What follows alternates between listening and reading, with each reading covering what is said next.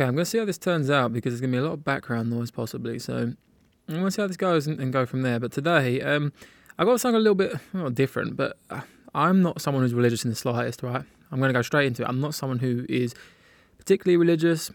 I don't generally have a set of beliefs that I follow. I wouldn't call myself an atheist, but I wouldn't say that, you know, I believe in anything. But it was last week, actually. Someone taught me something. Well, they mentioned something to me when I said, listen, I've had a couple of issues the last couple of days. I talk to someone on a regular basis who tries to help me through some of the issues I have. And he taught me this. I'm going to go straight into it, actually. It's the idea of the second arrow. It's a Buddhism sort of metaphor.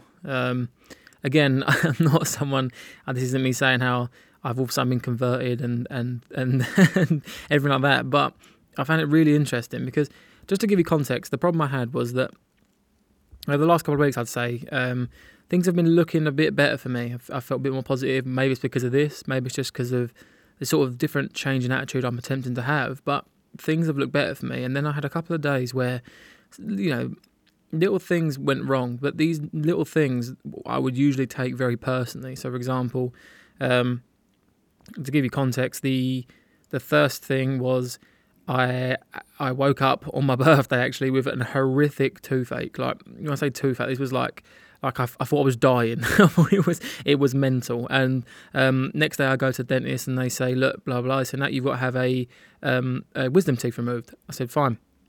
They said it's a complicated procedure, so it'd be £300, I think they said, you know, and I got myself like, it sounds really silly, but my mindset is, okay, how do I blame myself sort of thing? Like, where did this issue come from? Where did it stem from? Why is it here? How was it my fault? How could I have avoided it? Anyway, so I had this issue. So then on Friday when I spoke to him, he said to me, have you ever heard of the idea of a second arrow? And I said, what waffle are you going to talk to me about now? Are you going to ask me to meditate after? No, it's really bad. Just, you know, I don't, you want me to calm down? What do you want me to do? And he said, no, it's a Buddhist metaphor. It says, you know, the idea of the second arrow is so. The first arrow, that's the original problem you had, i.e. this weekend you had an issue, your tooth, okay? So that's the first arrow. It's an unavoidable problem. Someone's fired it and, it's got you and it hurts for sure. He said, but the idea is that you don't want to fire the second arrow. So I said, no, what do you mean? He said, well, the second arrow is optional. So you actually fire it yourself. You look for reasons to sort of who to blame, you know, how this happened, what, you know, do you blame yourself, the frustration comes out, the upset, everything like that. I mean, I know the problem I had sounds very trivial, but you can expand this idea to any issue you've got, really. So the second arrow, so, you know, the idea is that, you know, you're looking at blaming yourself, or blaming others, or taking out your frustration, your upset, your anger, and you're effectively prolonging the suffering you're causing. By having that second arrow fired at you, you know, all it's doing is causing more pain, rather than dealing with the original problem, which was the initial arrow that was shot.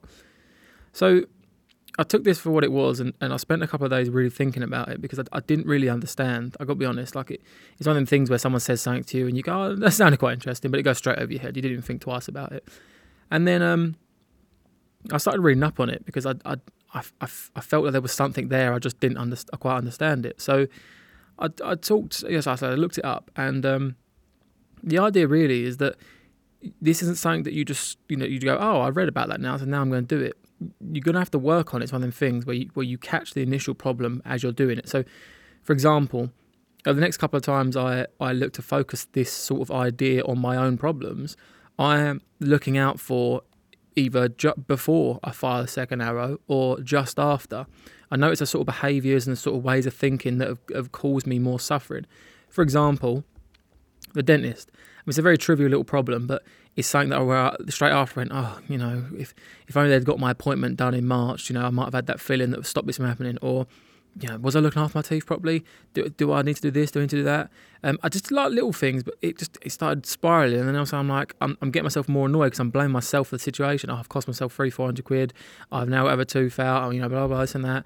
And so I thought about it and I thought, Christ, you're right. Like that was me. That second phase of that thought process was me firing the second arrow. So Then I thought about it. Okay, let me try and next time I have an issue like that, let me really try and apply this rule. So actually, 2 days later, I drove over a screw, flat tire. So now I'm sitting there in Sainsbury's car park, just thinking, what am I going to do? Flat tire. And I was about to start going, I didn't notice it was a screw at first. So just had a flat tire. And I was about to start thinking, am I not having my car service in a while? Am I not looking after it properly? Am I driving, a bit worse or anything like that? I could feel myself almost start thinking that. And straight away, I decided, hold on a minute, what was I thinking about the other day when it comes to this second arrow nonsense? Maybe there's something to it. Maybe he wasn't just chatting out of some sort of fortune cookie and giving me some advice that wasn't actually, beneficial. So I applied it and I thought, okay, let's catch that early. So no, this isn't anyone's fault. It's the luck of the draw. I've noticed that it's a screw, it's a flat tire. So instead of thinking about why I've come into this problem, let's deal with the initial problem. How am I going to get home first? How am I going to use my car going forward? What do I have to do? Done. Problem solved. I then took the car to the garage. He says, nope, you need a new tyre. I said, fine, brilliant. So he goes and replaces. As he's doing the tyre, he comes out. I mean, I've never seen a man more irate. This guy works in the garage. And he goes, he said, what on earth is going on with your tyres? I said, sorry, what do you mean? He said, well, I've got to replace that one that's flat, obviously. He said, but your front two tyres are the worst tyres I've ever seen in 10 years of working in the garage. So I'm thinking, right, what's happened here? My car's only just recently passed an MOT. So what do you mean? Anyway, I go in and he shows me my tyres. I mean, if I'm being honest, probably like 90% of the population, I have no idea really when it comes to cars and things like that, even down to like, tread, what the tread's supposed to be. So he goes, oh, they are the worst tyres of town. I goes, oh, okay, well, they don't look too bad, but I'm sure they are. So anyway, I need 3 tyres replaced. I need the tracking doing. So I've gone from a £45 issue to an £170 issue. Now, again, I applied that rule. It's only something trivial, I know. And like I said, this can be applied to a larger problem, which I will in a minute. But the idea is that I used that again. I went, what is this issue? Is it just a luck of the draw thing? Yes, I've done everything I need to do, and the problem has come from external sources, not my own. So I didn't let myself, overthink it and overblame myself, and so we just carried on. And I tell you what, like I said, it's not like some magic switch you flick on and off. I'm still working on it, but I'm telling you now, my way of thinking about these different problems has certainly improved over the last couple of weeks.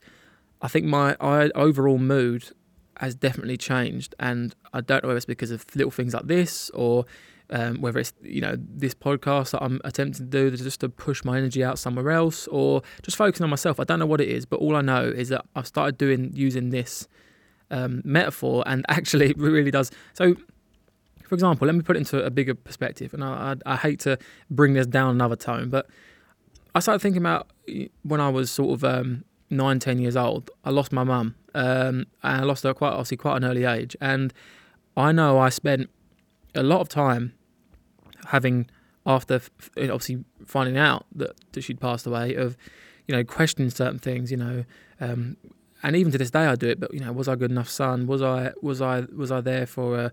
Did I take an interest in her and everything? It was I attentive, and then on the flip side, why us? Why her? Why did this happen to me? Why, who made this decision for this to happen?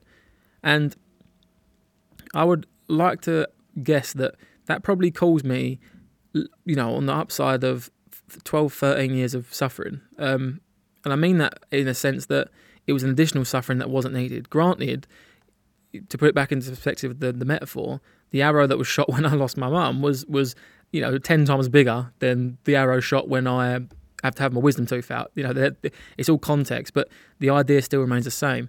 I had an option to shoot that second arrow and cause my suffering to prolong, and I did. So, having learned from that now, I can hopefully attempt to apply this. It's not. I understand there are times when, you're just suffering. Something's difficult, and you don't have a way of dealing with it properly. So, that's fine. But if you can try and utilize this idea and put it into practice in what you're doing, it really will have a positive impact in how you're thinking. Like, it's not going to be one of those things where it comes on, flicks on like a switch, and all of a sudden, oh, well, now I'm feeling better. But you work on it, because you will still fire that second arrow from time to time. But it's understanding what your thought process was and how and why you did that afterwards, and then making sure that you focus on that in the next stage, so you know, hold on a minute, I don't want to do that again. You know, I don't want to feel that way again, so let's not. And it actually got me onto researching, and there's actually a second, there's a second sort of story, parable, I think it's called, and it's about, it's again about an arrow. It's very strange. I don't know what they've got a thing about arrows for, but it's the man who was shot with a poisonous arrow. So it's relatively the same sort of idea, but a man was shot with a poisonous arrow. So he's shot, and he'll be slowly dying or slowly be in pain. His family attempt to rush him to hospital and remove it and get him healed up and make sure that the pain doesn't spread further and it causes him more damage.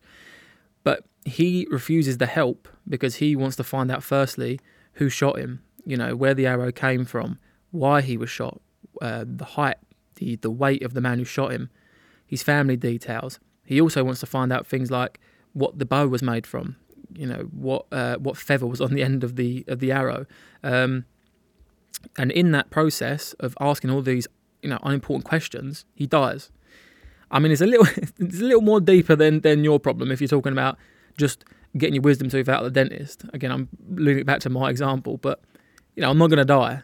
But the idea is I'm prolonging my suffering by asking questions that are not important. And potentially the subconscious is resorting to the way I'm thinking now, which focuses on sort of the unimportant details rather than to avoid the important questions to be asked. So, like I said, this second, the parable of the poisonous arrow is very similar to the... if someone's actually heard of these and I'm completely butchering the whole idea, then I do apologise. But I found them both really interesting. And almost, if you find the second arrow one a bit hard to understand, then certainly the poisonous arrow is something that is a bit easier to understand. I said arrow a lot, but you get my point, I hope.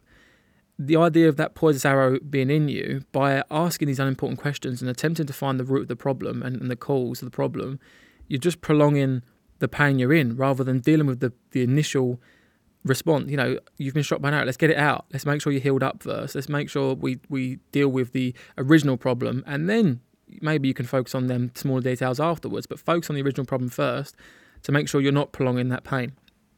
I think the only way to put this into a modern day perspective is you've just turned up at a rave, and I can't pretend like I go to raves very often, especially in a global pandemic, but you've been to a rave and you're having a great time, and some very suspicious looking man at the bar, you know, you get a few, maybe a pill or two off him. I don't know. This isn't a personal situation I've been in, but you do, you get a pill off him, right?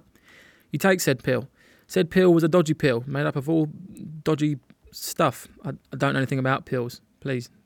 But made up of all dodgy stuff, and he's poisoned you. So he's poisoned you. So you're in the bathroom, you're doing all sorts of weird stuff because you're poisoned and that, and your mates go, look, we need to get you to hospital quick time. Before you let them get to the hospital, you have to go, no, I know, I didn't see the man properly, but I need to find out what was the bloke wearing who gave me the pill? What was his height? What was his weight? What's his family history? What's his background? Where did he go to school? I mean, like I said, you're not going to ask him sort of questions, but, you know, put it in perspective, you know, you would try and find out reasons why you're suffering before you actually dealt with the problem. I know that was the strangest example ever given, but I feel like it relates a little bit more to modern day rather than shooting arrows. Nobody fires arrows anymore. But the idea really is that, you know, don't prolong your suffering by asking unimportant questions and things that really are not necessary. The idea really is that just deal with the original problem and try not to be doing things. It links back to what I first spoke about in a couple of podcasts ago, which is about self-compassion and really being a bit easier on yourself, I think, and just dealing with the problems as they come. The first arrow, you cannot control it, but what you can control is firing the second one. And I think this only leads me on to my last point, really, which is slightly separate, but that confidence breeds confidence. So coming on off from that, like I said, the last couple of weeks, I've attempted to surround myself with different people who are really giving that self-compassion, that self-belief a bit of a boost. I've worked on myself. I've done things for myself. I've done things like this. I've started training with someone. I've got myself a routine, and I really focused on myself. And I've found that my mood has honestly got 10 times better. And I think it's due to the confidence that other people have had around me that it then breeds on myself. And then with the confidence I have, that only then amplifies again. It's a strange circle that you get yourself involved in, but once you do get yourself in that circle, it just gets better and better, you know, as the time goes on. You know, and what I will say is that be aware that it's not just, like I said, it's not as easy as, like the other example, it's not as easy as flicking a switch and all of a sudden, okay, you're confident, you're feeling good, you're feeling happy. I'm not there yet, but in the last 2 or 3 weeks of focusing on me, I've felt happier now than I have done for months and months on end. And even to this point, the bad days I've had, don't get me wrong, I've had 1 or 2 bad days in the last couple of weeks, and they felt a bit heavier than usual, I think because of the way I've felt so good. But instead of them bad days lasting 2, 3, 4 days, a week, whatever, they've lasted a couple of hours to a day. And then the next day I wake up and I go, no, let's get back to how I was feeling and let's focus on me again. Let's do the things I was doing that allowed me to feel that way. So I suppose there are 2 things that come out of this. One is that surround yourself with people who build your confidence up and make you feel good. And secondly, avoid shooting that second arrow, I think, is the best message that came from this. This is actually going to be a little bit shorter than usual, because I just actually wanted to talk about that idea that I'd been given. Like I said, I'm not someone who's particularly religious. I certainly don't believe in anything religious, but I found that story quite interesting, and do find that it can be applied to everyday life. And yeah, I just think that if more people even had a little think about that and even attempted to try and apply it to their own problems, they actually might find it helped. So yeah, with that said, this has been episode 5, and I hope you enjoyed. I've actually got something hopefully really interesting coming out in the next week where you'll be happy to know that it's not just going to be my dulcet tones that you're listening to, and there's going to be someone else who's actually going to educate me on a topic that I don't understand, but I also think that it's really important for probably today's mental health, actually, is really important. So with that said, thanks for listening. Anyone who follows, comments or anything is it's all much appreciated. And again, as always, if you follow me on Instagram and you have anything you'd like to hear me talk about, then feel free to message me. But other than that, thanks for listening.